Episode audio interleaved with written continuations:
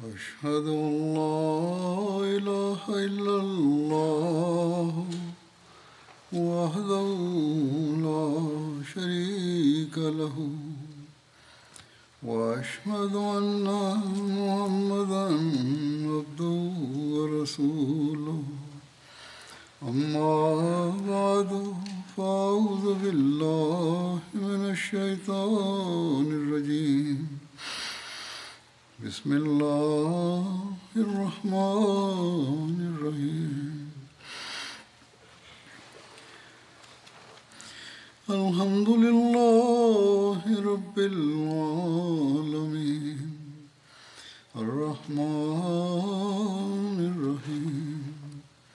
مالك يوم الدين. إياك نعبد وإياك نستعين اهدنا الصراط المستقيم صراط الذين أنعمت عليهم غير المغضوب عليهم ولا الضالين ஹஸ்ரத் நபிகள் நாயகம் ஸல்லல்லாஹு அலைஹி வஸல்லம் அவர்களின் வாழ்க்கை தொடர்பாக உஹத் போர் பற்றி கூறப்பட்டு வந்தது. அதன் விவரம் இவ்வாறாகும். ரசூலுல்லா சொல்லல்லாஹு அலைஹி வசல்லம் உஹது மைதானத்தில் கூடாரமிட்டார்கள். கூறினார்கள் ஒன்று முஸ்லிம்களின் படையின் ஒரு பக்கம் அதாவது பின்புறம் உஹது மலை இருந்தது. அதன் காரணமாக முஸ்லிம்களின் படை பின்புற தாக்குதல்களில் இருந்து பாதுகாப்பாக இருந்தது. ஒரு பக்கம் மலை குன்று இருந்தாலும் அந்த இடம் எப்படிப்பட்டதாக இருந்தது என்றால் எதிரி சந்தர்ப்பம் பார்த்து அந்த இடத்தில் இருந்து தாக்க முடியும்.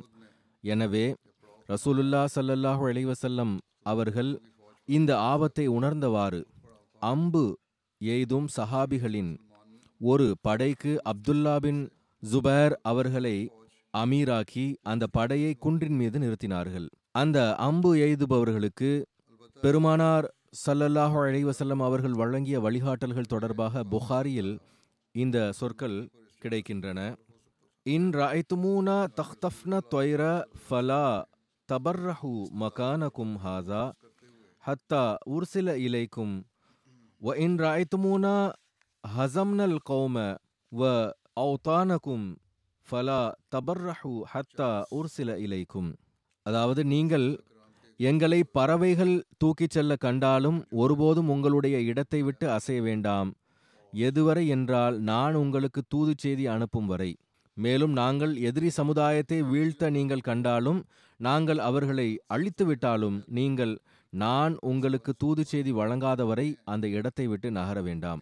புகாரினுடைய இன்னொரு அறிவிப்பில் வந்துள்ளதாவது பெருமானார் சல்லல்லாஹு அலைஹி வஸல்லம் கூறினார்கள் நாங்கள் அவர்களை வெற்றி கொள்ள கண்டாலும் நீங்கள் நகர வேண்டாம். மேலும் அவர்கள் எங்கள் மீது வெற்றி கொள்வதை நீங்கள் கண்டாலும் நீங்கள் நகர வேண்டாம். நீங்கள் எமக்கு உதவ வேண்டாம். என் நிலையிலும் நீங்கள் இடத்தை விட வேண்டாம்.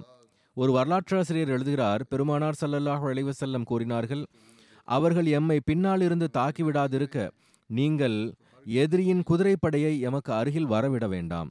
எங்களுக்கு வெற்றி கிடைத்தாலும் நீங்கள் உங்களுடைய இடத்திலேயே இருக்க வேண்டும். அவர்கள் நம் பின்னால் இருந்து வந்துவிடக்கூடாது.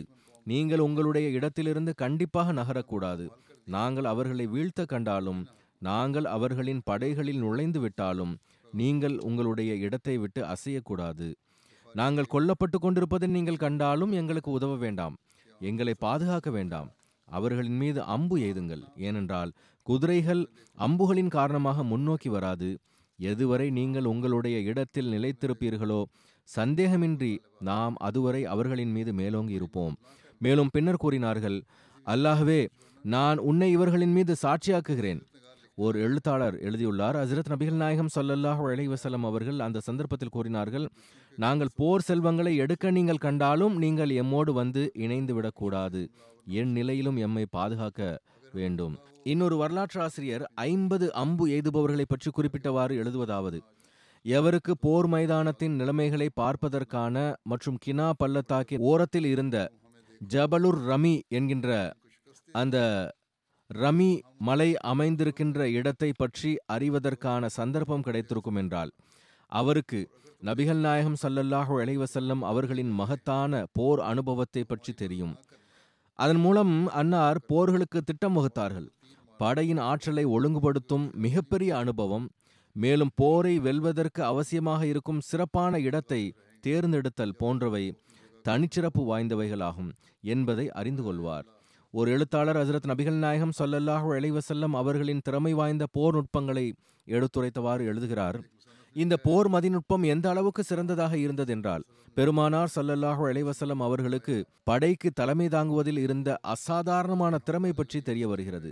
மேலும் எந்த தளபதி அவர் எவ்வளவு புத்தி கூர்மை வாய்ந்தவராக இருந்தாலும் பெருமானார் சல்லல்லாஹு இளைவசல்லம் அவர்களை விட அதிக மதிநுட்பத்துடன் போருக்கான திட்டங்களை வகுக்க முடியாது என்பது நிரூபணமாகிறது. ஏனென்றால் எதிரியின் உகது மைதானத்தில் களமிறங்கி இருந்தாலும் அன்னார் தனது படைக்காக போர் கண்ணோட்டத்தில் எப்படிப்பட்ட இடத்தை தேர்வு செய்தார்கள் என்றால் அது போர்க்களத்தில் மிகச் சிறந்த இடமாக இருந்தது. பெருமானார் ஸல்லல்லாஹு அலிவசலம் அவர்கள் மலையின் உயரங்களுக்கு அருகில் சென்று தன்னுடைய பின்பகுதி மற்றும் வலப்புறம் இரண்டையும் பாதுகாப்பாக்கினார்கள். இடப்புறத்தில் உள்ள ஒரே ஒரு குன்று வழியாக எதிரி இஸ்லாமிய படையின் பின்பக்கம் வரை வந்தடைய முடியும் என்பதால் அதை அம்பு எய்துபவர்களை கொண்டு அடைத்தார்கள். மேலும் கூடாரத்திற்கு மைதானத்தில் எந்த அளவுக்கு உயர்வான இடத்தை தேர்ந்தெடுத்தார்கள் என்றால் ஒருவேளை தோல்வி நேரிட்டால் விரைந்து ஓடுவதற்கும் பின்தொடர்பவர்களின் சிறைபிடித்தலில் இருந்து பாதுகாப்பாக இருப்பதற்கும் இஸ்லாமிய படை பாதுகாப்பான அடைக்கலத்தை எளிதில் சென்றடைவதற்கு ஏதுவாகவும் எதிரி படையை பிளந்தவாறு இஸ்லாமிய படையின் தலைமையிடத்தை ஆக்கிரமிப்பதற்கு முன்னேறி வந்தால் அவனுக்கு மிகுந்த இழப்பு ஏற்படுவதற்கும் ஏதுவாக இருக்கும். அதற்கு நேரெதிரில் பெருமானார் சல்லல்லாஹு அலிவசலம் அவர்கள் எதிரியை திறந்த மைதானத்தில் பள்ளத்தில் இருக்குமாறு நிர்பந்தித்தார்கள். ஆனால் குறைஷிகளின் எண்ணம் என்னவாக இருந்ததென்றால் இஸ்லாமிய படை மதினாவிலிருந்து கிளம்பி முற்றிலும் அவர்களுக்கு முன்னால் இருந்து மைதானத்தில் இறங்குவார்கள். ஆனால் ரசூலுல்லா சல்லல்லாஹு அலிவசலம் அவர்கள் இஸ்லாமிய படையை பாதி தூரத்தில் வேறு வழியாக சுற்றி எதிரியை மேற்கில் விட்டவாறு அவர்களுக்கு பின்னால் பாதுகாப்பான இடத்தை தேர்ந்தெடுத்தார்கள். எந்த இடத்தில் இஸ்லாமிய படை இருந்ததோ அது ஒரு சிறந்த இடமாக இருந்தது. உஹது மற்றும் ஐனைன் மலைகளின் காரணமாக பின்புறம் மற்றும் வலது பக்கம் பாதுகாப்பாக இருந்தது. இடப்புறம் ரமி மலையில் அம்பு எய்துபவர்கள் பாதுகாத்தார்கள். மேலும் தென்கிழக்கு பகுதியில் அதாவது ஜபலுர் ரமியின் முன்பக்கத்தில் கினா பள்ளத்தாக்கின் ஓரம் இருந்தது. அங்கிருந்து எதிரி தாக்குதல் நடத்துவது சாத்தியமற்றதாக இருந்தது. இது தொடர்பாக சீரத் ஹாத்தமுன் நபியினில் ஹசரத் சாஹிப்ஜாதா மிர்சா பஷீர் அஹமத் சாஹிப் அவர்களும் எழுதியுள்ளார்கள். கூறுகிறார்கள் ஹசரத் நபிகள் நாயகம் ஸல்லல்லாஹு அலைவசல்லம் அவர்கள் இறைவனின் உதவியில் நம்பிக்கை வைத்தவாறு முன்னேறினார்கள். மேலும் உஹதின் அருகில் கூடாரமிட்டார்கள். எவ்வாறென்றால் உஹது மலை முஸ்லிம்களுக்கு பின்பக்கம் வருமாறு இருந்தது. இவ்வாறு மதினால் முன்னால் இருந்தது. இவ்வாறு அன்னார் படையின் பின்புறத்தை பாதுகாத்தார்கள். பின்பக்கத்தில் இருந்த மலையில் ஒரு குன்று இருந்தது. அங்கிருந்து தாக்குதல் நடத்தப்பட வாய்ப்பு இருந்தது. அதனை பாதுகாப்பதற்கு அன்னார் அப்துல்லா பின் ஜுபேர் அவர்களின் தலைமையில் ஐம்பது அம்பு ஏதும் சஹாபிகளை அங்கு நிறுத்தினார்கள். மேலும் என்ன நடந்தாலும் அந்த இடத்தை விட்டுவிடக்கூடாது. எதிரிகளின் மீது அம்பு மலையை பொழிய வேண்டும் என்று அவர்களுக்கு வலியுறுத்தினார்கள். அன்னாருக்கு அந்த இடத்தின் பாதுகாப்பு தொடர்பாக எந்த அளவு கவனம் இருந்ததென்றால் அன்னார் அப்துல்லா பின் ஜுபேர் அவர்களிடம் மீண்டும் மீண்டும் கூறினார்கள் பாருங்கள் இந்த குன்று எந்நிலையிலும் காலியாக இருக்கக்கூடாது. எதுவரை என்றால் எங்களுக்கு வெற்றி கிடைப்பதை நீங்கள் கண்டாலும் எதிரி தோல்வியடைந்து ஓடிவிட்டாலும் பிறகும் கூட இந்த இடத்தை விட வேண்டாம். மேலும் முஸ்லிம்களுக்கு தோல்வி ஏற்பட்டு எதிரி எங்கள் மீது மேலோங்கி விட்டாலும் பிறகும் கூட இந்த இடத்திலிருந்து நீங்கள் நகர வேண்டாம். எதுவரை என்றால் ஒரு அறிவிப்பில் இந்த சொற்கள் வந்துள்ளன. கூறுகிறார்கள் பறவைகள் எங்களது இறைச்சியை கொத்தி தின்பதை நீங்கள் கண்டாலும் பிறகும் கூட இங்கிருந்து நகர்வதற்கான கட்டளை வராத வரை நீங்கள் இங்கிருந்து நகரக்கூடாது. ஹஜரத் முஸ்லிமோத் ரலியல்லாஹு அன்ஹு இது தொடர்பாக கூறுகிறார்கள் இறுதியில் அன்னார் உஹது சென்றடைந்தார்கள். அங்கு சென்றடைந்ததும் அன்னார் ஒரு மலைக்குன்றின் மீது பாதுகாப்பிற்காக ஐம்பது படை வீரர்களை நியமித்தார்கள்.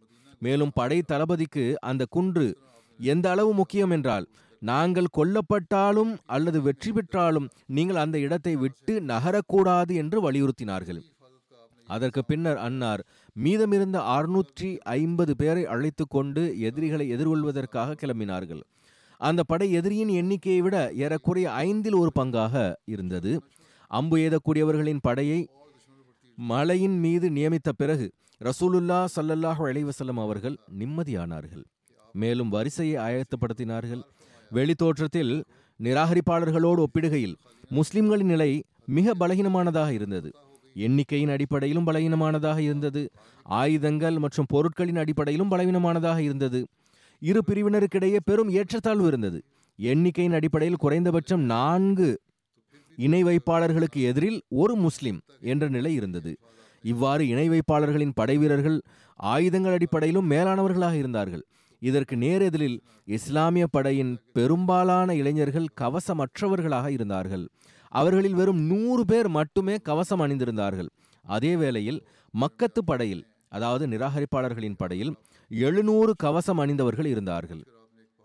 இந்த எண்ணிக்கையானது முழு மதினாவின் படைக்கு சமமாக இருந்தது. இணை வைப்பாளர்களின் படை தங்களுடைய படையில் பத்து வரிசைகளை அமைத்திருந்தார்கள். அதே வேளையில் இஸ்லாமிய படை வெறும் இரண்டு வரிசைகளை உடையதாக இருந்தது. மேலும் அம்பு எய்துபவர்கள் மலைக்குன்றில் நிறுத்தப்பட்டிருந்தார்கள். ஆனால் போர்க்களத்தில் மிக முக்கியமான மற்றும் வலுவான இடம் முஸ்லிம்களிடத்தில் இருந்தது. பெருமானார் சல்லா அலிஸ்லாம் அவர்கள் படையின் வலப்பக்கத்தில் ஹசரத் ஜுபேர் பின் அவாம் அவர்களையும் இடப்பக்கத்தில் முன்சிர் பின் உமர் கன்வி அவர்களையும் நியமித்தார்கள். மேலும் இணை வைப்பாளர்களின் கொடியை யார் வைத்துள்ளார் என்று வினவினார்கள். அதற்கு தொல்ஹா பின் அபி தொல்ஹா என்று கூறப்பட்டது. அப்போது ரசூலுல்லா சல்லாஹு அலைவசல்லம் கூறினார்கள் நாம் வாக்குறுதி நிறைவேற்றுவதில் அவர்களை விட அதிக உரிமை உடையவர்களாவோம். கொடியை அதிரத் அலியிடம் இருந்து வாங்கி முசாப் பின் உமர் அவர்களுக்கு கொடுத்தார்கள். அன்னாரின் தொடர்பு அதே கோத்திரம் அதாவது பனு அப்துத்தார் பின் குஸ்ஸி உடையதாக இருந்தது. குறைஷிகளின் கொடியை வைத்திருந்தவரும் இதே கோத்திரத்தை சார்ந்தவராகவே இருந்தார். அதே கோத்திரத்தை சார்ந்த முஸ்லிம்களின் கையில் அன்னார் தமது கொடியை கொடுத்தார்கள். இஸ்லாம் வருவதற்கு முன்னர் கொடியை ஏந்துவதற்கான பொறுப்பு அந்த குடும்பத்தை சார்ந்ததாக இருந்தது. அதாவது பனி அப்துத்தார் உடையதாக இருந்தது. இது அன்னார் கூறியது அல்ல மாறாக எழுதக்கூடியவர் இவ்வாறு எழுதியுள்ளார். மேலும் வாக்குறுதி நிறைவேற்றுவது என்பதன் பொருள் சமுதாய விசுவாசத்தினுடைய அடிப்படையில் நிறைவேற்றுதல். அது தொடர்பாக அன்னார் கூறினார்கள் நாம் உடன்படிக்கையை நிறைவேற்றுபவர்களாவோம். மேலும் அந்த நாளன்று முஸ்லிம்களின் முழக்கம் உம்மத் உம்மத் என்பதாக இருந்தது. அதிரத் நபிகள் நாயகம் சல்லல்லாஹு அலைவசல்லம் அவர்கள் மிகுந்த பணிவுடனும் உருக்கத்துடனும் இறை சன்னிதானத்தில் வெற்றிக்காக துவா செய்து கொண்டிருந்தார்கள். இஸ்லாமிய படையின் வரிசையில் வலப்புறமும் இடப்புறமும் மதீனத்து அன்சார் இருந்தனர். மேலும் படையின் மையத்தில் எங்கு போரில் எதிரியின் முழு அழுத்தமும் இருக்குமோ அங்கு ரசூலுல்லா சல்லல்லாஹு அலைவசலம் அவர்கள் முஹாஜிரீன்களுடன் இருந்தார்கள். அன்னார் இரண்டாவது வரிசையில் பின்பக்கம் முற்றிலும் நடுவே இருந்தார்கள். எங்கு அன்னார் நின்று கொண்டிருந்தார்களோ முதல் வரிசைக்கு பின்னால் இரண்டாவது வரிசையின் நடுவில். அன்னார் மக்களிடம் நம் பிறமிருந்து கட்டளைகள் கிடைக்காத வரை யாரும் முன்னேறி செல்ல வேண்டாம் என்று கட்டளை இட்டிருந்தார்கள். சஹி முஸ்லிமின் அறிவிப்பில் வருகிறது ஹசரத் அனஸ் அறிவிக்கிறார்கள் ரசூலுல்லா சல்லல்லாஹு அலைவசல்லம் அவர்கள் உஹது நாளன்று இவ்வாறு துவா செய்து கொண்டிருந்தார்கள். அல்லாஹும் இன்னக இன் தஷா லா தாபுத் ஃபில் அர்த். அதாவது அல்லாஹ்வே பூமியில் உன்னுடைய இறை வணக்கம் செய்யப்பட வேண்டாம் என்று நீ விரும்புகிறாயா? அதாவது நீ எங்களுக்கு உதவவில்லை என்றால் பிறகு இந்த நிலை தான் ஏற்படும். சில அறிவிப்புகளில் இவ்வாறு வந்துள்ளது. அதாவது ஹசரத் நபிகள் நாயகம் சல்லல்லாஹு அலைவசலம் அவர்கள் பத்ர் போர் நாளன்று இந்த துவா செய்தார்கள். அங்கும் கூறப்பட்டது முஸ்லிமின் விளக்க உரையில் இரண்டு சந்தர்ப்பங்களிலும் அன்னார் இந்த துவாவை செய்திருக்கலாம் என்று எழுதப்பட்டுள்ளது. அல்லாஹவே நன்கறிவான். அதில் சாத் பின் அபி வகாஸ் அவர்கள் அறிவிக்கிறார்கள் அப்துல்லா பின் ஜஹஷ் கூறினார்கள் நீங்கள் என்னோடு வாருங்கள் நாம் இணைந்து அல்லாஹ்விடம் துவா செய்வோம். அவர்கள் ஓரிடத்தில் தனித்தனியாக பிரிந்தார்கள். அதில் சாத் அவர்கள் என்னுடைய இறைவா நாளை எங்களுக்கு எதிரியோடு போர் நடந்தால் நான் மிக வலுவான போர் வீரரை எதிர்கொள்ள வேண்டும். நான் உன்னுடைய திருப்திக்காக அவனோடு சண்டையிட வேண்டும். அவன் என்னோடு சண்டையிட வேண்டும். பிறகு நீ எனக்கு அவன் மீது வெற்றியை வழங்குவாயாக. நான் அவனை கொலை செய்ய வேண்டும். அவனுடைய அனைத்து போர் செல்வங்களையும் எடுக்க வேண்டும் என்று துவா செய்தார்கள். பிறகு அப்துல்லா பின் ஜஹஷ் எழுந்தார்கள் அல்லாஹ்வே நாளை நான் மிகுந்த ஆற்றலுடைய மற்றும் கடினமான போர் வீரனை எதிர்கொள்ள வேண்டும். உன்னுடைய திருப்திக்காக நான் அவனோடு சண்டையிட வேண்டும். அவன் என்னோடு சண்டையிட வேண்டும். பிறகு அவன் என்னை பிடித்து என்னுடைய காது மற்றும் மூக்கை அறுத்துவிட வேண்டும். பிறகு நாளை நான் உன்னை சந்திக்கும் பொழுது நீ என்னிடத்தில் அல்லாஹ்வின் அடியானே உன்னுடைய காது மற்றும் மூக்கு எதனால் துண்டிக்கப்பட்டுள்ளன? என்று கேட்க வேண்டும். அதற்கு நான் யா அல்லா உன்னுடைய மற்றும் உன்னுடைய தூதர் சல்லல்லாஹு அலைவசல்லம் அவர்களின் திருப்திக்காக என்னோடு இவ்வாறு நடந்து கொள்ளப்பட்டது என்று கூற வேண்டும். பிறகு அந்த இறைவன் ஆம் நீ உண்மை கூறினாய் என்று கூற வேண்டும். அதில் சஹாத் பின் அபி வக்காஸ் அவர்கள் கூறினார்கள் என்னுடைய மகனே அப்துல்லா பின் ஜஹஷினுடைய துவா எனது துவாவை விட சிறந்ததாக இருந்தது. அதே நாளன்று மாலை வேளையில் நான் அப்துல்லாவை பார்த்தேன். அவருடைய காது மற்றும் மூக்கு ஒரு நூலில் தொங்கிக் கொண்டிருந்தது. அதாவது எதிரி அதை வெட்டி விட்டிருந்தான். அவர்கள் இருவரும் என்னென்ன துவா செய்திருந்தார்களோ அவர்களுடைய துவாக்கள் ஏற்றுக்கொள்ளப்பட்டன. ஒருவர் எதிரியை வெற்றி கொண்டார் இன்னொருவரும் நன்கு போரிட்டார் இறுதியில் ஷஹீதும் ஆகிவிட்டார். எவ்வாறு இருப்பினும் இது இருவர்களின் துவாக்களின் சம்பவமாகும். பிறகு எழுதப்பட்டுள்ளது அப்துல்லா பின் அம்ரு பின் ஹராம். அறிவிக்கிறார்கள் நான் உகது போருக்கு முந்தைய நாள் கனவில் முபஷிர் பின் அப்துல் முன்சிர் அவர்களை கண்டேன். இவர்கள் பத்ர் போரில் ஷஹீதாகி இருந்தார்கள் அவர்கள் என்னிடத்தில் நீங்கள் சில நாட்களில் என்னிடம் வரப்போகிறீர்கள் என்று கூறிக்கொண்டிருந்தார். நான் நீங்கள் எங்கு உள்ளீர்கள்? என்று கேட்டேன். சொர்க்கத்தில் என்று கூறினார்கள். அங்கு எங்கு விரும்பினாலும் உலாவி செல்ல முடியும். அதாவது சொர்க்கத்தில் நான் அவர்களிடத்தில் நீங்கள் பதர் போரில் ஷஹீதானீர்கள் தானே? என்று கேட்டேன். அதற்கு அவர் ஆம். அவர்கள் என்னிடத்தில் நீங்கள் சில நாட்களில் எங்களிடம் வரப்போகிறீர்கள் என்று கூறிக்கொண்டிருந்தார். நான் நீங்கள் எங்கு உள்ளீர்கள்? என்று கேட்டேன். சொர்க்கத்தில் என்று கூறினார்கள். அங்கு எங்கு விரும்பினாலும் உலாவி செல்ல முடியும். அதாவது சொர்க்கத்தில். நான் அவர்களிடத்தில் நீங்கள் பத்ர் போரில் ஷஹீதானீர்கள் தானே? என்று கேட்டேன். அதற்கு அவர் ஆம் பிறகு நான் மீண்டும் உயிரூட்டப்பட்டேன் என்று கூறினார். இந்த கனவை பற்றி ஹசரத் அப்துல்லா பின் அம்ரு பின் ஹராம் அவர்கள் ஹசரத் நபிகள் நாயகம் சல்லல்லாஹு அலைவசலம் அவர்களிடத்தில் கூறியபோது அன்னார் கூறினார்கள் அபு ஜாபிரே இது ஷஹாதத்திற்கான நற்செய்தியாகும்.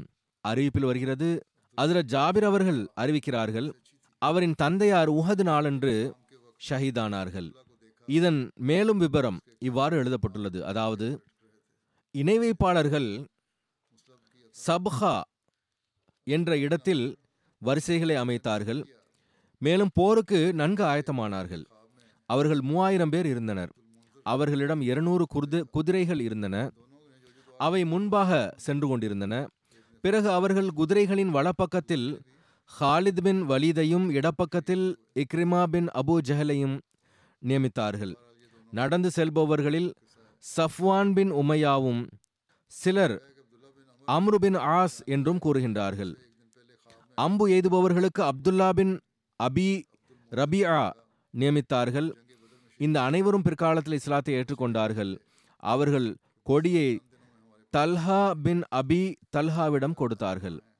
அவன் அப்துத்தாரை சார்ந்தவனாக இருந்தான். நாம் அதிக உரிமை உடையவர்களாக இருக்கிறோம் என்று ஹசரத் நபிகள் நாயகம் சல்லல்லாஹ் அலைஹி வஸல்லம் அவர்கள் கூறியதன் விளக்கமும் சற்று இங்கு கூறப்பட்டிருக்கிறது. தல்ஹா பின் அபி தல்ஹாவுக்கு கொடி கொடுக்கப்பட்டது.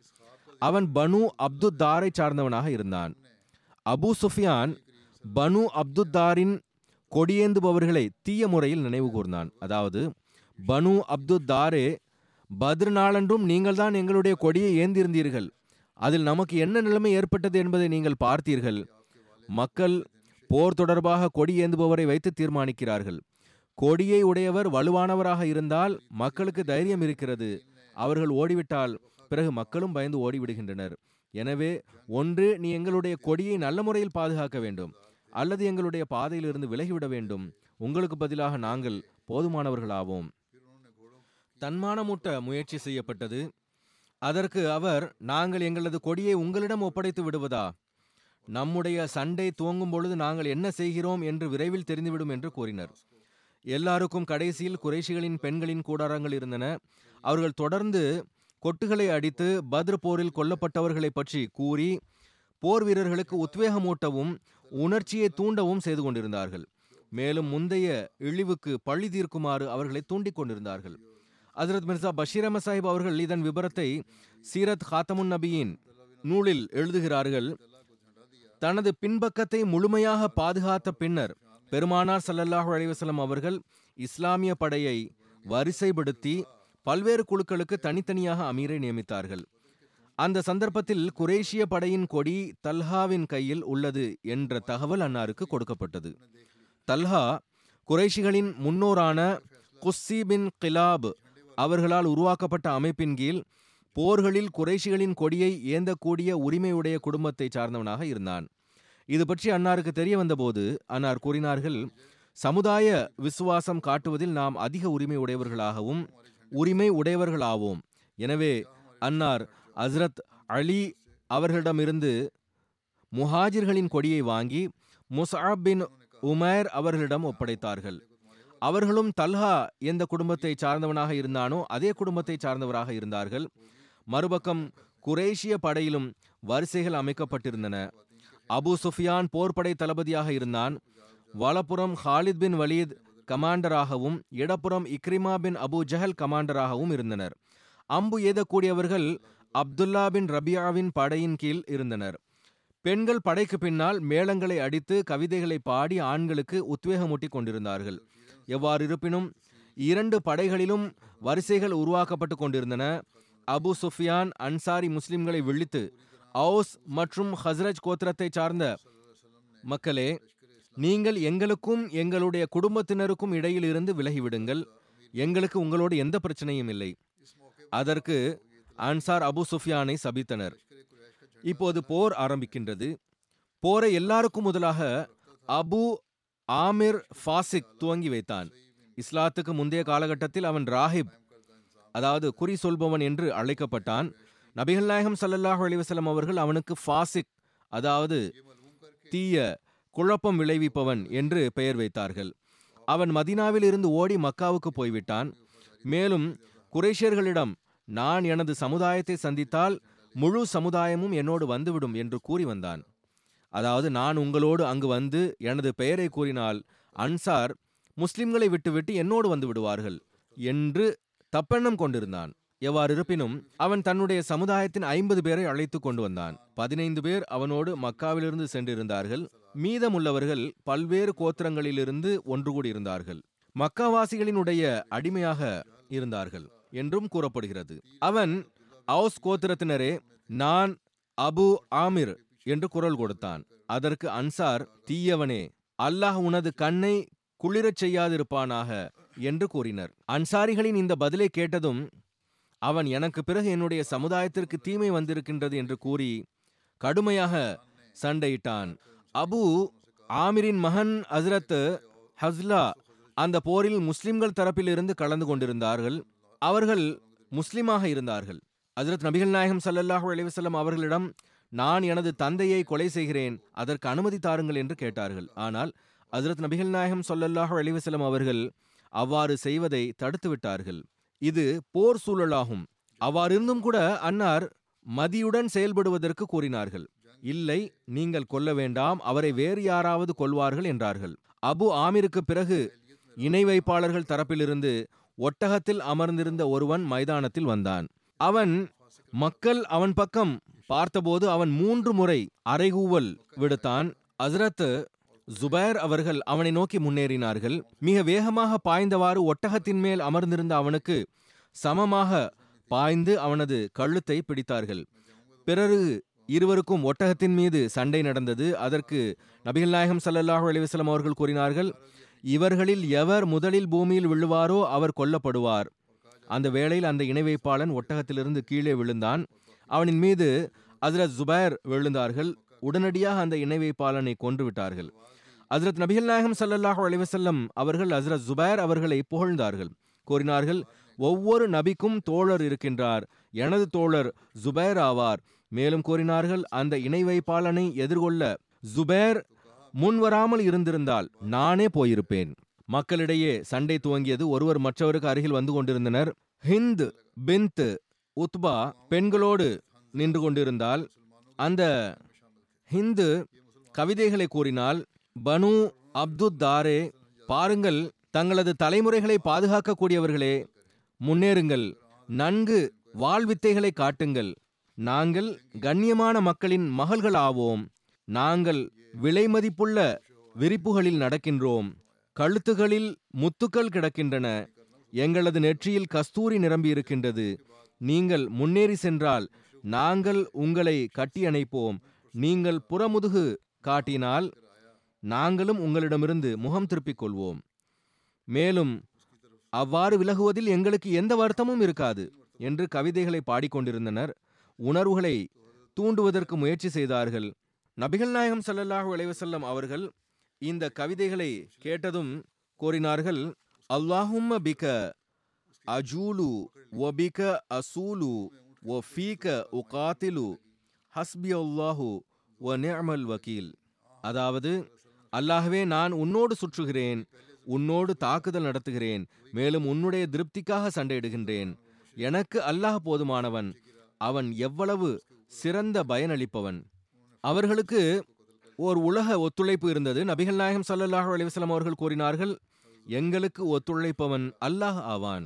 எவ்வாறு இருப்பினும் இப்பொழுது இரண்டு படைகளுக்கும் இடையே முறையாக சண்டை துவங்கியது. அந்த நாள் மக்கள் கடுமையான முறையில் சண்டையிட்டார்கள். போர் மிக கடுமையாக மூண்டது. Abu Dujana Ansari Talha bin Ubaidullah Hamza bin Abdul Muttalib Ali bin Abu Talib Anas bin Nazar மற்றும் சஅத் பின் ரபி போன்றோர்கள் போரில் மிகுந்த வீரத்தை காட்டினர். அல்லாஹ் முஸ்லிம்களின் மீது தனது உதவியை இறக்கினான் மேலும் தனது வாக்குறுதியை உண்மையாக்கி காட்டினான். முஸ்லிம்கள் இணை வைப்பாளர்களை வாளால் கொண்டனர் எதுவரை என்றால் அவர்களின் படை வெருண்டோடி விட்டது. இணை வைப்பாளர்களின் குதிரைப்படை வீரர்கள் முஸ்லிம்களின் மீது மூன்று முறை தாக்குதல் தொடுத்து ஒவ்வொரு முறையும் அவர்கள் அம்புகளால் வீழ்த்தப்பட்டார்கள். ஹஜ்ரத் உமர் அவர்கள் அந்த நாளன்று தனது சகோதரர் ஜயத் அவர்களிடம் எனது சகோதரனே என்னுடைய கவசத்தை அணிந்து கொள் என்றார்கள். அதற்கு ஜயத் கூறினார் தாங்கள் ஷஹீதாவதற்கு எந்த அளவுக்கு ஆசையுடையவர்களாக இருக்கின்றீர்களோ அதே போன்று நானும் ஆசையுடையவனாக இருக்கின்றேன். இவ்வாறு அந்த இரண்டு சகோதரர்களும் கவசத்தை அணியாமல் போரில் ஷஹாதத்திற்கான பேரார்வத்தில் சண்டையிட்டார்கள். அந்த நாளன்று சண்டை கடுமையை எட்டியபோது நபிகள் நாயகம் சல்லல்லாஹ் இளைவசல்லம் அவர்கள் அன்சார்களின் கொடியின் கீழ் அமர்ந்தார்கள். மேலும் அலி அவர்களிடம் கொடியை எடுத்துக்கொண்டு முன்னேறி செல்லுமாறு கூறினார்கள். அஜரத் அலி அவர்கள் முன்னேறினார்கள். நான் அபுல் காசிம் ஆவேன் என்று கூறினார்கள். அதற்கு இணை வைப்பாளர்களின் வரிசையிலிருந்து ஒருவன் வெளியே வந்தான். Abu Talha bin Abi Talha. ஆவான். அவனுடைய கையில் இணை வைப்பாளர்களின் கொடி இருந்தது. ஏனென்றால் போர்களில் கொடியை ஏந்தக்கூடிய பெருமைக்குரிய பொறுப்பு பனு அப்து தாரை சேர்ந்த குடும்பத்தினர்களுக்கு என்று நிர்ணயிக்கப்பட்டிருந்தது. ஏனென்றால் குரேஷிய கொடியை அப்து தார் தான் உருவாக்கியிருந்தார்கள். தல்ஹா பின் அபு தல்ஹா என்னோடு சண்டையிடுவதற்கு யார் தயாராக இருக்கின்றார் என்று பலமுறை அழைத்தான். அவன் பலமுறை முஸ்லிம்களுக்கு அறைகூவல் விடுத்தும் எவரும் அவன் பக்கம் போக- போகவில்லை. இறுதியில் தல்ஹா கூறினான் முஹம்மதின் ஸல்லல்லாஹு அலைஹி தோழர்களே உங்களில் கொல்லப்பட்டவர்கள் அதாவது ஷஹீதானவர்கள் சொர்க்கத்திற்கு செல்கிறார்கள் எங்களில் கொல்லப்பட்டவர்கள் நரகம் செல்கிறார்கள் என்று கருதுகிறீர்கள். இன்னொரு அறிவிப்பில் வருகிறது அவன் கூறினான் முஹம்மதின் ஸல்லல்லாஹு அலைஹி வஸல்லம் தோழர்களே அல்லாஹ் மிக விரைவாக உங்களின் வாளால் எங்களை கொன்று எங்களை நரகத்தில் போடுகிறான். மேலும் உங்களை எங்களுடைய வாளால் கொல்லச் செய்து உடனடியாக சொர்க்கத்தில் நுழைக்கிறான் என்று நீங்கள் கருதுகிறீர்கள். எனவே உங்களில் யார் உங்களுடைய வாளை கொண்டு என்னை விரைவில் நரகத்திற்கு அனுப்பக்கூடியவர் அல்லது விரைவில் என்னுடைய வாளால் சொர்க்கத்திற்கு செல்லக்கூடியவர் யார் என்று கேட்டான். அவன் தூண்டுவதற்கு முயற்சித்தான். லாத் மற்றும் உஸ்ஸா என்று கூறி லாத் மற்றும் உஸ்ஸாவின் மீது ஆணையாக நீங்கள் பொய்யர்கள் ஆவீர்கள் நீங்கள் உங்களுடைய இந்த கொள்கையில் நம்பிக்கை வைத்துள்ளீர்கள் என்றால் உங்களிலிருந்து எவராவது இப்பொழுது என்னை எதிர்கொள்வதற்கு வந்திருப்பார் என்றான். இதை கேட்டதும் ஹசரத் அலி வெளியே வந்து சண்டைக்காக அவன் முன்னால் போனார்கள். இருவரிடையே வாள் சண்டை ஆரம்பமானது. ஹசரத் அலி அவர்கள் அவனை கொன்று விட்டார்கள். ஒரு அறிவிப்பில் வருகிறது இரண்டு படைகளுக்கும் நடுவே இந்த இருவரும் பரஸ்பரம் ஒருவர் மற்றவரை எதிர்கொண்டனர். திடீரென்று ஹசரத் அலி அவர்கள் அவன் மீது பாய்ந்து அவனை வீழ்த்தி அவனை அவனுடைய காலை வெட்டிவிட்டார்கள். மேலும் அவனை பூமியில் வீழ்த்தினார்கள். இவ்வாறு அவனுடைய உடலின் மறைவான உறுப்புகள் வெளிப்பட்டன. அப்பொழுது தல்ஹா கூறினான் எனது சகோதரனே நான் இறைவனுக்காக உன்னிடத்தில் கருணை பிச்சை கேட்கிறேன். இதை கேட்டு ஹசரத் அலி அங்கிருந்து திரும்பி விட்டார்கள் அவன் மீது தாக்குதல் நடத்தவில்லை. அதற்கு சில சஹாபிகள் ஹசரத் அலி அவர்களிடம் அவனை ஏன் கொல்லவில்லை? என்று கேட்டனர். கூறினார்கள் அவனின் ஆடை விலகிவிட்டது. அவன் என்னை பார்க்க அவன் என்னை பார்த்து இருந்தான். எனவே எனக்கு அவன் மீது கருணை வந்துவிட்டது. அல்லாஹ் அவனை அழித்து விட்டான் என்று நான் உணர்ந்து கொண்டேன். இன்னொரு அறிவிப்பில் வருகிறது ஹசரத் நபிகள் நாயகம் சல்லாஹ் அலிவசலம் அவர்கள் ஹசரத் அலி அவர்களிடம் நீங்கள் ஏன் அவனை விட்டு விட்டீர்கள்? என்று கேட்டார்கள். அதற்கு ஹசரத் அலி அவர்கள் இறைவனுக்காக அவனுக்கு கருணை பிச்சை வழங்குமாறு கேட்கப்பட்டது.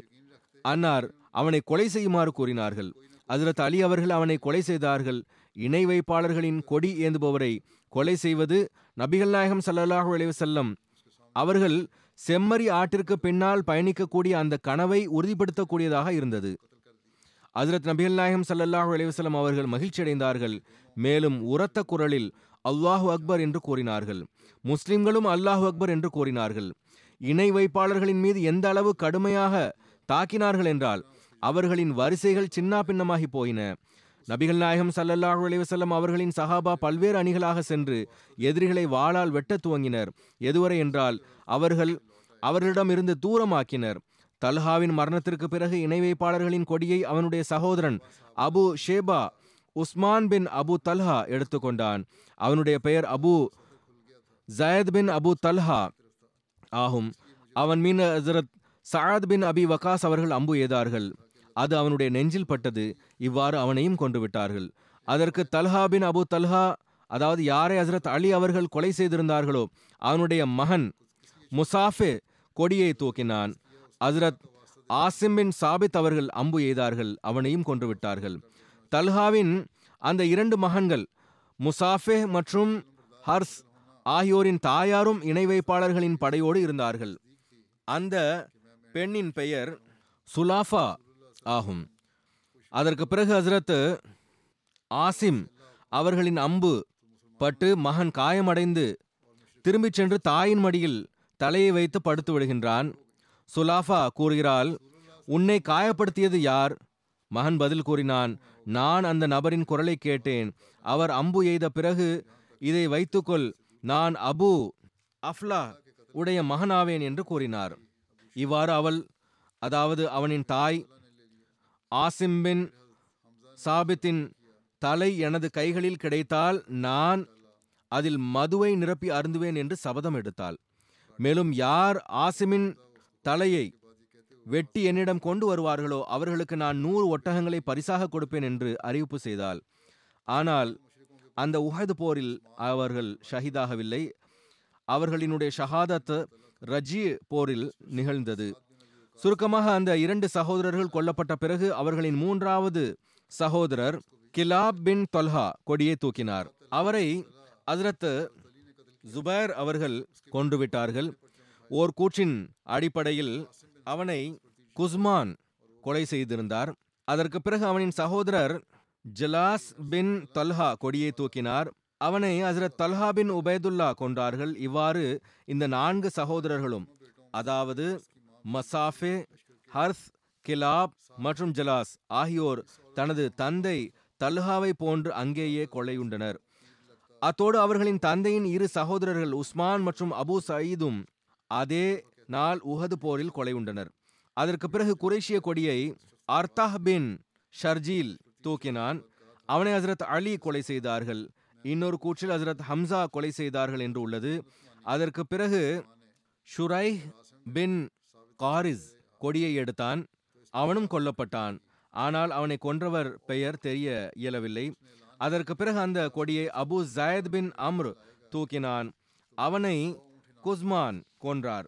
இவ்வாறு பிறகு ஷர்ஹபீல் பின் ஹாஷிம் உடைய மகன் கொடியை பிடித்தான். அவனையும் குஸ்மான் கொன்றார். அதற்கு பிறகு அவர்களின் அடிமை சவாப் கொடியை தூக்கினான். இவன் அபிசீனியாவை சார்ந்தவன். அவன் சண்டையிட்டான் எதுவரை என்றால் அவனுடைய கை துண்டிக்கப்பட்டு விட்டது அவன் உடனே அமர்ந்து விட்டான் மேலும் தன்னுடைய நெஞ்சில் கழுத்தை சேர்த்து தாங்களாக வைத்து அந்த கொடியை பிடித்து கொண்டான். எதுவரை என்றால் அவனையும் குஸ்மான் கொன்றார். ஒரு கூற்றின்படி அவனை கொன்றது சாத் பின் அபி வக்காஸ் ஆவார்கள். இன்னொரு கூற்றின் அடிப்படையில் ஹசரத் அலி ஆவார்கள் என்று கூறப்படுகிறது. எவ்வாறு இருப்பினும் எல்லா கொடியை ஏந்துபவர்களும் கொல்லப்பட்ட பிறகு இணை வைப்பாளர்கள் தோல்வியடைந்து ஓடிவிட்டனர். அவர்களின் பெண்கள் அவர்கள் நாசமாகுமாறு சாபம் விட்டு கொண்டிருந்தனர். கொடியை உடையவர்கள் கொல்லப்படுவார்கள் என்று ஹசரத் நபிகள் நாயகம் சல்லல்லாஹு அலைவசலம் அவர்கள் கனவில் பார்த்தது போன்று அனைவரும் கொல்லப்பட்டனர். முஸ்லிம்கள் அவர்களை பின்தொடர்ந்து அவர்களை கொன்று கொண்டிருந்தார்கள். எதுவரை என்றால் அவர்களின் படை தொலைதூரம் போய்விட்டது. குரேஷிய படையோடு வந்திருந்த பெண்களும் ஓடிவிட்டனர். அவர்களுக்கு குரேஷிய படை தோல்வியுற்றதில் எந்த சந்தேகமும் எஞ்சியிருக்கவில்லை. முஸ்லிம்கள் இணை வைப்பாளர்களின் படையில் நுழைந்தார்கள் போர் செல்வங்களை திரட்ட ஆரம்பித்தார்கள். இது தொடர்பாக ஹசரத் மிர்சா பஷீர் அஹமத் சாஹிப் எழுதுகிறார்கள் எல்லாருக்கும் முதலாக குரேஷிய படையிலிருந்து அபு ஆமிர் மற்றும் அவனுடன் இருந்தவர்கள் முன் வந்தனர்.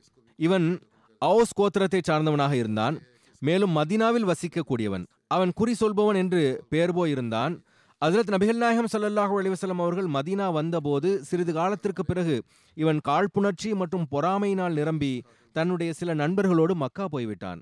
மக்கத்து குறைஷிகளை அவன் நபிகள் நாயகம் சல்லல்லாஹு அலிவசலம் அவர்களுக்கும் முஸ்லிம்களுக்கும் எதிராக தூண்டிக்கொண்டே இருந்தான். இப்போது உஹது போரில் அவன் குறைஷிகளுக்கு உதவி செய்யக்கூடியவனாக முஸ்லிம்களுக்கு எதிராக போரில் கலந்து கொண்டான். ஒரு வினோதமான விஷயம் என்னவென்றால் அபு ஆமிரின் மகன் ஹசுலா மிகவும் களப்பற்ற ஒரு முஸ்லிமாக இருந்தார். அவர் இந்த போரில் இஸ்லாமிய படையோடு கலந்து கொண்டிருந்தார். மேலும் மிகுந்த வீரத்தோடு போரிட்டு ஷஹீதானார். அபு ஆமிர் அவுஸ் கோத்திரத்தின் செல்வாக்குமிக்க மனிதர்களில் ஒருவனாக இருந்த காரணத்தால் இப்பொழுது நான் ஒரு நீண்டகால பிரிவுக்கு பிறகு மதினாவாசிகளுக்கு முன்பு வந்தால் அவர்கள் என் மீதான அன்பில் உடனடியாக முகமது சல்லல்லாஹு அலைவசல்லம் அவர்களை விட்டுவிட்டு என்னோடு வந்து சேர்ந்து கொள்வார்கள் என்று உறுதியாக நம்பிக்கொண்டிருந்தான். அந்த நம்பிக்கையில்தான் அபு ஆமீர் தன்னுடன் இருந்தவர்களை அழைத்து கொண்டு எல்லாருக்கும் முதலாக முன்வந்து உரத்த குரலில் அவுஸ் கோத்திரத்தின் மக்களே நான் அபு ஆமிர் என்று கூறினான். அனைத்து அன்சார்களும் ஒரு குரலாக தீயவனே தூரம் விலகிவிடு உனது கண் குளிர்ச்சி அடையாது இருக்கட்டும் என்று கூறி கற்களை வீசினார்கள். அதனால் அபு ஆமிர் மற்றும் அவனுடைய தோழர்கள் செய்வதறியாது பின்னோக்கி ஓடிவிட்டனர். அந்த காட்சியைக் கண்டு குறைஷியின் கொடியை ஏந்தியிருந்த தொல்ஹா மிகுந்த உத்வேகத்தில் முன்னேறி ஆணவ தொனியில் அரைகோல் விடுத்தான். மேலும் மூன்று நான்கு அடியில் தல்ஹாவை வெட்டி வீழ்த்தினார்கள். ஹசரத் அலி அவர்கள் முன்னோக்கி சென்று மூன்று நான்கு அடியில் தல்ஹாவை வெட்டி வீழ்த்தினார்கள். அதற்கு பிறகு தல்ஹாவின் சகோதரன் உஸ்மான் முன்னே வந்தான். இங்கிருந்து அவனுக்கு எதிராக ஹசரத் ஹம்சா புறப்பட்டார்கள். சென்ற உடனேயே அவனை கொன்றுவிட்டார்கள். நிராகரிப்பாளர்கள் இந்த காட்சியை பார்த்து கோபத்தில் கத்தினார்கள். முஸ்லிம்களும் தக்பீர் முழக்கங்களை எழுப்பியவாறு முன்னேறிச் சென்றார்கள். இரு படைகளுக்கும் இடையே சண்டை நடந்தது. சுருக்கமாக குறைஷிகளின் கொடி ஏந்தியவர்கள் கொல்லப்பட்ட பிறகு இரு படைகளுக்கும் இடையே போர் நடந்து கடுமையான முறையில் இரு தரப்பிலும் ரத்தம் சிந்தியது. கொல்லப்பட்டனர் இறுதியில் மெதுமெதுவாக இஸ்லாமிய படைக்கு முன்பு குறைஷிகளின் படையின் பாதங்கள் வலுவிழக்க தொடங்கின. புகழ்பெற்ற ஆங்கிலேய வரலாற்றாசிரியர் சர் வில்லியம் மேவர் எழுதுகிறார் முஸ்லிம்களின் அபாயகரமான தாக்குதலுக்கு முன்பு மக்கத்து படையினரின் பாதங்கள் வலுவிழக்க தொடங்கின. குறைஷியர்களின் படைவீரர்கள் பலமுறை இஸ்லாமிய படைக்கு இடது பக்கமாக பின்பக்கத்திலிருந்து தாக்குதல் தொடுக்க முயற்சித்தார்கள். ஆனால் ஒவ்வொரு முறையும் அவர்கள் ஹஜரத் முகமது சல்லல்லாஹு இளைவசல்லம் அவர்கள் அங்கு குறிப்பாக நிறுத்தி வைத்திருந்த அந்த ஐம்பது அம்பு எய்துபவர்களின் அம்புகளுக்கு இலக்காகி பின்வாங்க வேண்டிய நிலை ஏற்பட்டது. முஸ்லிம்கள் தரப்பிலிருந்து பதர் சந்தர்ப்பத்தில் அவர்கள் காட்டிய அதே வீரமும் ஆண்மை தன்மையும் மரணத்திற்கு அஞ்சாத மரணத்தை பொருட்படுத்தாத நிலையும் தான் உகது மைதானத்திலும் தென்பட்டது. இது ஆங்கிலேய வரலாற்றாசிரியர் எழுதுகிறார். மக்கத்து படையின் வரிசைகள் பிளவுண்டன. சிகப்பு நிற தலைப்பாகை அணிந்திருந்த அபு தஜானா அவர்கள் ஹஜரத் நபிகள் நாயகம் சல்லல்லாஹு அலைவசல்லம் அவர்களால் வழங்கப்பட்ட வாளால் தாக்குதல் நடத்திய பொழுது நாலா பக்கமும் மரணங்கள் நிகழ்ந்தன. ஹம்சா தனது தலையில் நெருப்பு கோழியுடைய இறகுகளின் மகுடத்தை சூட்டியவாறு எல்லா இடங்களிலும் தென்பட்டு கொண்டிருந்தார்கள். அலி தனது நீளமான வெள்ளை நிற அங்கியோடும் மேலும் ஜுபைர் தனது மினுமினுக்கக்கூடிய மஞ்சள் தலைப்பாகையோடு ஒரு வீரனைப் போன்று எங்கெல்லாம் சென்றார்களோ எதிரிகளுக்கு மரணத்தின் செய்தியை தன்னோடு எடுத்துச் செல்லக்கூடியவர்களாக இருந்தார்கள். வில்லியம் மேவர் கூறக்கூடிய அந்த வீரர் யூனானிய கதைகளில் வரக்கூடிய ஒரு ஹீரோ அவர் மிக பெரும் போர் வீரனாக இருந்தார். எவ்வாறு இருப்பினும் அவர் கூறுகிறார் இது எப்படிப்பட்ட காட்சிகள் என்றால் பிந்தைய இஸ்லாமிய வெற்றிகளினுடைய ஹீரோக்களாக அவர்கள் பயிற்சி பெற்றார்கள். சுருக்கமாக சண்டை நிகழ்ந்தது மிக கடுமையான சண்டையாக இருந்தது. அதிக நேரம் வெற்றி பெற்றிய விஷயம் சந்தேகத்திற்குரியதாக இருந்தது. ஆனால் இறுதியில் இறைவனுடைய அருளால் குறைஷியர்களின் பாதங்கள் வலுவிழந்தன. அவர்களின் படையில் ஒழுங்கற்ற தன்மை மற்றும் சீர்கேட்டின் அடையாளங்கள் தென்பட துவங்கின. குறைஷிகளின் கொடியேந்தியவர்களில் ஒவ்வொருவராக கொல்லப்பட்டார்கள். அவர்களில் ஏறக்குறைய ஒன்பது பேர் ஒவ்வொருத்தராக தமது சமுதாய கொடியை தனது கைகளில் ஏந்தினார்கள். ஆனால் அனைவர்களும் ஒவ்வொருவராக முஸ்லிம்களின் கைகளினால் கொலை உண்டார்கள். அதன் விவரம் கூறப்பட்டுவிட்டது. இறுதியில் சவாப் என்ற பெயரை உடைய தல்ஹாவினுடைய ஒரு அபிசீனிய அடிமை துணிச்சலோடு கொடியை தனது கைகளில் எடுத்தான். இறுதியில் ஒரு முஸ்லிம் அவன் மீது தாக்குதல் நடத்தி ஒரே வெட்டில் அவனுடைய இரண்டு கைகளையும் வெட்டி குரேஷியர்களின் கொடியை மண்ணில் விழச் செய்தார். ஆனால் சவாபினுடைய வீரம் மற்றும் உத்வேகத்தினிலை எவ்வாறு இருந்ததென்றால் அவனும் அத்தோடு தரையில் விழுந்து கொடியை தனது நெஞ்சோடு அணைத்து அதை மீண்டும் உயர்த்த முயற்சி செய்தான். ஆனால் அந்த முஸ்லிம் அந்த கொடியை வீழ்த்துவதனுடைய மதிப்பை உணர்ந்திருந்தார். மேலிருந்து வாள் வீசி சவாபை அங்கேயே வீழ்த்தினார். அதற்கு பிறகு குறைஷிகளிலிருந்து எந்த ஒருவருக்கும் தனது கொடியை தூக்குவதற்கான துணிச்சலும் தைரியமும் வரவில்லை. இங்கு முஸ்லிம்கள் நபிகள் நாயகம் ஸல்லல்லாஹு செல்லம் அவர்களுடைய கட்டளையை பெற்று தக்பீர் முழக்கங்களை இட்டவாறு மீண்டும் வலுவான தாக்குதல் நடத்தினார்கள். மேலும் எதிரிகளின் எஞ்சியிருந்த வரிசைகளையும் பிளந்தவாறு அவர்களை சிதறடித்தவாறு படையின் மறுபக்கம் குறைஷிகளின் பெண்கள் வரை சென்று சேர்ந்தார்கள். மேலும் மக்கத்து படை மிக கடுமையான சிதறண்டு போனது. பார்த்து கொண்டிருக்கும் பொழுது மைதானம் ஏறக்குறைய காலியாகிவிட்டது. எதுவரை என்றால் முஸ்லிம்களுக்கு நிம்மதி அடையத்தக்க நிலை உருவாகியது. அவர்கள் போர் செல்வங்களை ஒன்று சேர்ப்பதில் மூழ்கினர். ஹஜரத் முஸ்லிமோத் ரதியுல்லாஹ் அவர்கள் கூறுகிறார்கள் சண்டை நிகழ்ந்தது அல்லாஹினுடைய உதவினால் சிறிது நேரத்திலேயே அறுநூற்றி ஐம்பது முஸ்லிம்களுக்கு எதிரில் மூவாயிரம் அனுபவமிக்க மக்கத்து போர் வீரர்கள் பிடரியடிக்க ஓடினர். முஸ்லிம்கள் அவர்களை பின்தொடரத் தொடங்கினர். பின்புறத்து குன்றில் பாதுகாப்பிற்காக நிறுத்தப்பட்டிருந்தவர்கள் தங்களது தலைவர்களிடம் இப்பொழுது எதிரிக்கு தோல்வி ஏற்பட்டுவிட்டது போருக்கான பயனை பெறுவதற்கு எங்களுக்கு அனுமதி தாருங்கள் என்று கூறினார்கள். அவர்களின் தலைவர் அதிரத் நபிகள் நாயகம் சல்லல்லாஹு அலைவசல்லம் அவர்களுடைய பேச்சை நினைவு கூர்ந்து அவர்களை தடுத்தார். அதற்கு அவர்கள் நபிகள் நாயகம் சல்லல்லாஹு அலைவசல்லம் அவர்கள் கூறியது வலியுறுத்துவதற்காக கூறியதுதான். எதிரி ஓடிவிட்டாலும் கூட இங்கே நிற்க வேண்டும் என்பது அதனுடைய பொருள் ஒருபோதும் இல்லை என்று கூறி அந்த குன்றை விட்டுவிட்டு போர் மைதானத்தில் குதித்தார்கள். இந்த கட்டுப்படாமையின் காரணமாக பிறகு விளைவுகள் வெளிப்பட்டன. அதை பற்றியும் எதிர்வரும் காலத்தில் எடுத்துக் கூறப்படும். வாழ் தொடர்பாக எவ்வாறு சர் வில்லியம் மேவர் எழுதியிருந்தாரோ அதன் விபரத்தை எழுதியுள்ளார்கள். அதிரத் நபிகள் நாயகம் சல்லல்லாஹு அலைஹி அவர்களின் வாளை பெற்றுக்கொண்டு அதற்கான உரிமையை நிறைவேற்றிய சஹாபி யார்? அறிவிக்கின்றார்கள் அதிரத் நபிகள் நாயகம் சல்லல்லாஹு அலைஹி அவர்கள் உஹது நாளன்று ஒரு வாளை வைத்திருந்தார்கள். மேலும் கூறினார்கள் அதாவது இதை என்னிடமிருந்து யார் பெறப்போகிறார்? அப்போது அனைவரும் தங்களது கைகளை முன்னே நீட்டினார்கள். அவர்களில் ஒவ்வொருவரும் நான் நான் என்று கூறினார்கள். அதற்கு அன்னார் கூறினார்கள் அதாவது யார் அதற்குரிய உரிமைகளோடு அதை பெறுவார்? அனஸ் கூறுகிறார்கள் அப்பொழுது மக்கள் தயங்கி நின்று விட்டார்கள். ஹஸ்ரத் சமாக் பின் ஹர்ஷா அபு தஜானா கூறினார்கள் நான் அதை அதனுடைய உரிமையோடு பெற்றுக்கொள்கிறேன். அவர்கள் அந்த வாளை வாங்கி கொண்டார்கள். இணை வைப்பாளர்களின் தலையை உடைத்தார்கள்.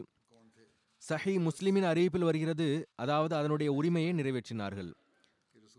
இப்னு உத்பா எழுதியுள்ளதாவது அதிரத் நபிகள் நாயகம் ஸல்லல்லாஹு அலைஹி அவர்கள் வாளை காட்டியபோது அதிரத் உமர் அவர்கள் அதை கேட்டார்கள். ஆனால் அன்னார் மறுத்து விட்டார்கள் முதலில் ஹசரத் உமர் கேட்பதற்கு முயற்சித்தார்கள். பிறகு ஹசரத் ஜுபைர் அவர்கள் கேட்டார்கள் அப்பொழுதும் அன்னார் மறுத்துவிட்டார்கள் அவர்களுக்கும் கொடுக்கவில்லை. அவர்கள் இருவரும் இதன் காரணமாக உள்ளத்தில் வருத்தம் அடைந்தார்கள் ஒரு அறிவிப்பில் வருகிறது ஹசரத் ஜுபைர் அவர்கள் மூன்று முறை வாளை கேட்டார்கள். ஒவ்வொரு முறையும் நபிகள் நாயகம் ஸல்லல்லாஹு அலைஹி அவர்கள் மறுத்தார்கள். அப்பொழுது எழுந்து கேட்டார்கள் அன்னார் அமருங்கள் என்று கூறினார்கள். அவர்களுக்கும் வழங்கவில்லை. ஹஸ்ரத் அலி அவர்கள் எழுந்து கேட்டார்கள் அப்பொழுது அன்னார் அமருங்கள் என்று கூறினார்கள் அவர்களுக்கும் வழங்கவில்லை. ஒரு அறிவிப்பில் வருகிறது அந்த சந்தர்ப்பத்தில் எந்த சஹாபிகளெல்லாம் அந்த வாள் அவர்களுக்கு வழங்கப்பட வேண்டும் என்று விரும்பினார்களோ அவர்களில் ஹஸ்ரத் அபு பக்ர் அவர்களும் ஒருவராவார்கள். ஒரு அறிவிப்பில் வருகிறது ஹஸ்ரத் அபு தஜானா அவர்கள் இதற்குரிய உரிமை என்னவென்று கேட்டார்கள். அதாவது இதனை அதற்குரிய உரிமையை வழங்கியவாறு யார் பயன்படுத்துவார் என்று கூறியபோது அபு தஜானா அவர்கள் அதனுடைய உரிமை என்னவென்று கேட்டார்கள். பெருமானார் சல்லல்லாஹு அலைவாஸ்லம் அவர்கள் கூறினார்கள் இதனை கொண்டு எந்த முஸ்லிமையும் கொல்லக்கூடாது. மேலும் இது இருந்து எந்த நிராகரிப்பாளர்களுக்கு எதிரிலும் வெருண்டோடக்கூடாது அதாவது நன்கு நின்று போரிட வேண்டும். அதற்கு அதிரத் அபு தஜானா அவர்கள் கூறினார்கள் நான் இந்த வாளுக்குரிய உரிமையோடு இதனை பெற்றுக்கொள்கிறேன்.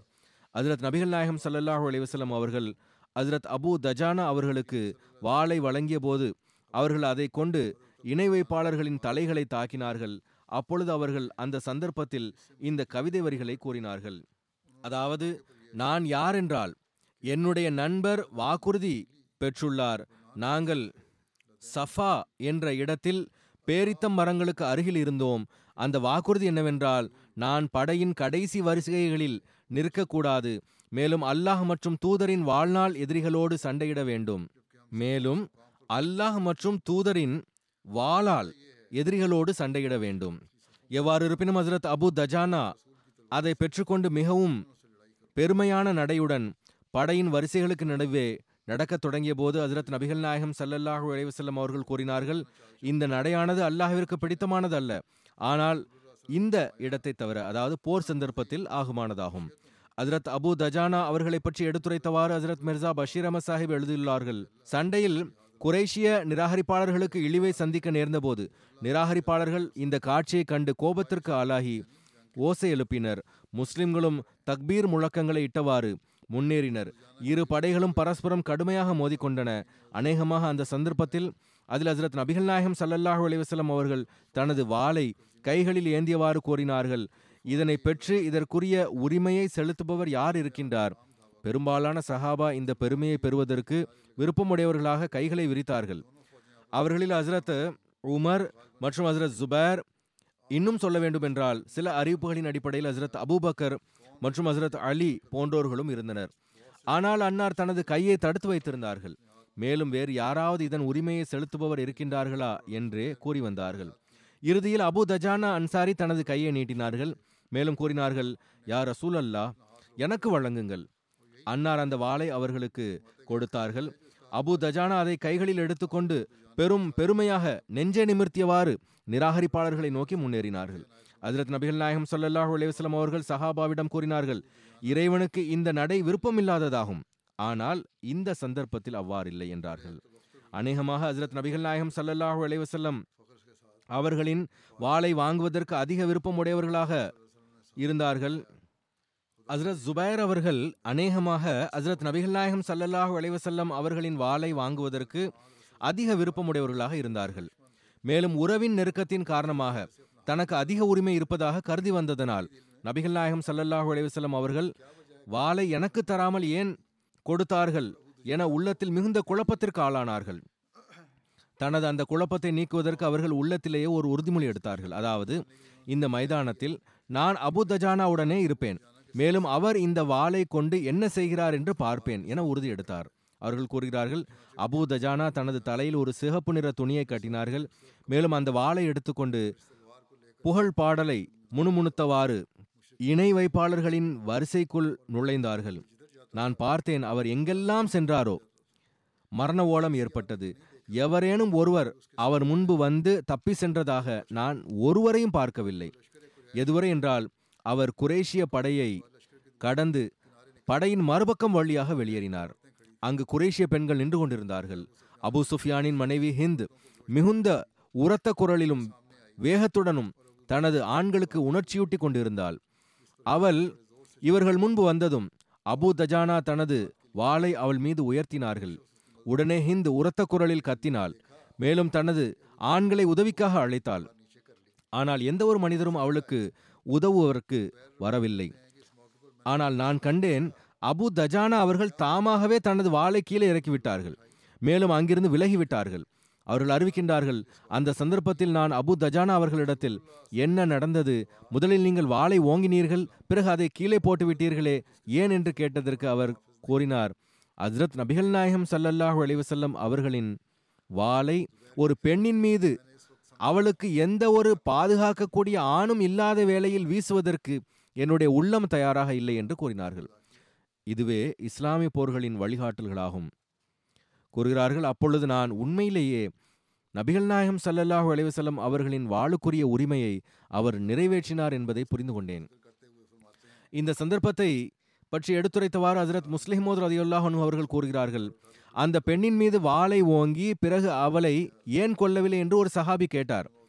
ஹசரத் முஸ்லிமோ ரதிலத்தன் அவர்கள் இந்த அனைத்தையும் எடுத்துரைத்தார்கள் கூறுகிறார்கள் அதற்கு அபு தஜானா கூறினார் ஹசரத் நபிகள் நாயகம் சல்லல்லாஹு அலைவசல்லம் அவர்களால் வழங்கப்பட்ட வாளை ஒரு பலவீனமான பெண்ணின் மீது வீசுவதை எனது உள்ளம் ஏற்கவில்லை.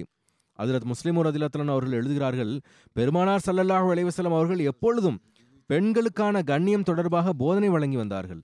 அதன் காரணமாக நிராகரிப்பாளர்களின் பெண்கள் அதிக துணிச்சலுடன் முஸ்லிம்களுக்கு இழப்பை ஏற்படுத்துவதற்கு முயற்சித்து வந்தார்கள். ஆனால் பிறகும் முஸ்லிம்கள் அதை பொறுத்து கொண்டு வந்தார்கள். ஆக இவைகள்தான் இஸ்லாமிய போரின் கோட்பாடுகளாகும். இன்ஷா அல்லாஹ் மீதமுள்ளவை எதிர்வரும் காலங்களில். பாலஸ்தீனியர்களுக்காகவும் துவா செய்து கொண்டே வாருங்கள். நாளுக்கு நாள் அநீதி எல்லை மீறி போய்க் கொண்டிருக்கிறது. அதிகமாகிக் கொண்டிருக்கிறது. அல்லாஹ் அநீதியாளர்களை பிடிப்பதற்கான ஏற்பாட்டை செய்வானாக. மேலும் அநீதிக்குள்ளான பாலஸ்தீனியர்களுக்கு எளிதை ஏற்படுத்தி கொடுப்பானாக. அல்லாஹ் முஸ்லிம் நாடுகளுக்கும் அறிவையும் புரிதலையும் வழங்குவானாக. அவர்களின் குரல் ஒருமித்து இருக்கட்டும். ஆக மேலும் அவர்கள் முஸ்லிம் சகோதரர்களுக்காக அவர்களினுடைய உரிமையை நிறைவேற்றுவதற்கு முயற்சி செய்பவர்கள் ஆவார்களாக.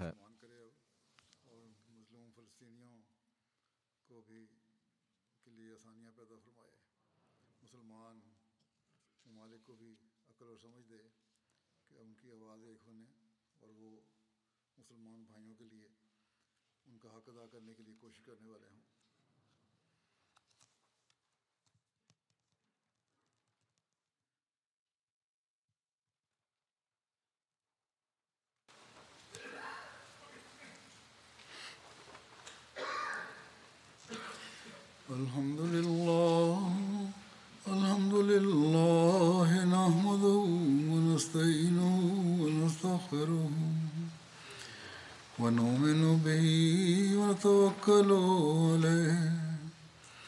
ونعوذ بالله من شرور أنفسنا ومن سيئات أعمالنا.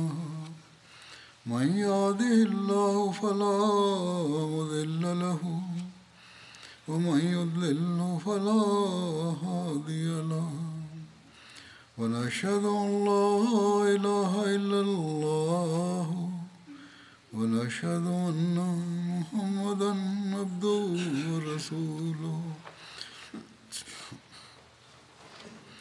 عباد الله رحمكم الله. إن الله يأمر بالعدل والإحسان وإيتاء ذي القربى وينهى عن الفحشاء والمنكر والبغي يعظكم لعلكم تذكرون. اذكروا يستجب لكم ولذكر الله أكبر